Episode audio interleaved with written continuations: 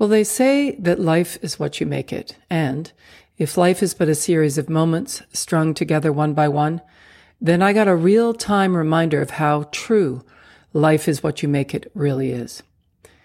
It was my birthday and I woke up with all the preconceived notions of how I was supposed to feel, along with the high expectations for how others were supposed to make me feel. Our birthday is the one day of the year that we are encouraged, even expected, to brandish our entitlement card, a kind of 24 hour golden ticket to be selfish and indulgent. Honestly, shouldn't we actually be celebrating the mother who bore us? And so we plan our birthdays accordingly, with all the associated expectations and attachments, simultaneously setting the stage with cliches of what self-care looks like from the outside, while on the inside, we quietly keep score of how others are celebrating us. Primed and ready, either way, to provide an acceptable answer to the inevitable question, what are you doing for your birthday? Or a photo to respond to the hope your day was amazing comments. I resisted the urge to check my social media and feed my ego with the puffed up proof that I am liked or even loved and made myself a cup of tea instead. My husband had left a card propped up on the kitchen counter and I smiled thinking to myself that he always finds the funniest cards. My smile was quickly interrupted by the intrusive, judgmental voice of the scorekeeper in my head that said, yeah, but no flowers? I was proud of myself for calling the thought out for what it was, just a thought, and disempowered its hold on me by replacing it with a thought that served me better, and moved instead into the living room to do my morning reading. To my delight, my husband had made me a fire. Score! Take that unwanted voice in my head.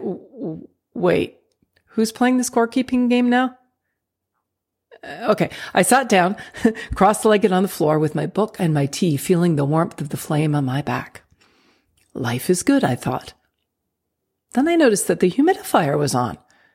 Wait, he must have filled it up for me. He knows how the fire dries out my skin. How thoughtful and unexpected. Big score again. I'm so fortunate, I told myself. And when he came into the room, I was effusive with my gratitude for his knowing just what I needed. It was so thoughtful of you to think of filling the humidifier. You must really love me, I said. he looked back at me confused. Um, I didn't do that. Oh, my scorekeeper was in its element. The thoughts came crashing in. Oh, I said, and, and thanked him for the fire and the card. Read two points and reached for my phone. I repeat, life is made up of moments and each moment is what you make it.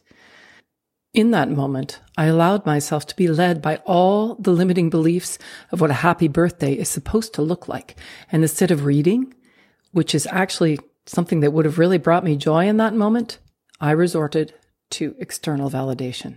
The birthday wishes, they were coming in at quite a pace already. And out of the 36 or more people so far, there were less than three that I could even recognize or tell you anything about.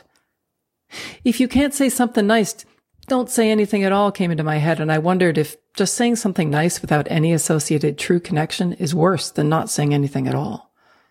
I started to think about the people I hadn't heard from yet, setting up more expectations for the people that I care about. Why do we do that? Why do we set the bar so high for others to celebrate us and so low for celebrating ourselves? Why can't we believe that we deserve to be celebrated the other 364 days of the year? How can we expect others to celebrate us if we don't celebrate ourselves every day? If, if I'm counting the conditional things that are met as wins and my judgy saboteur scorekeeping voice is keeping track of expectations that are not met, isn't that the same thing? What would be different if we lived up to our own expectations instead of relying on others to prove our worth.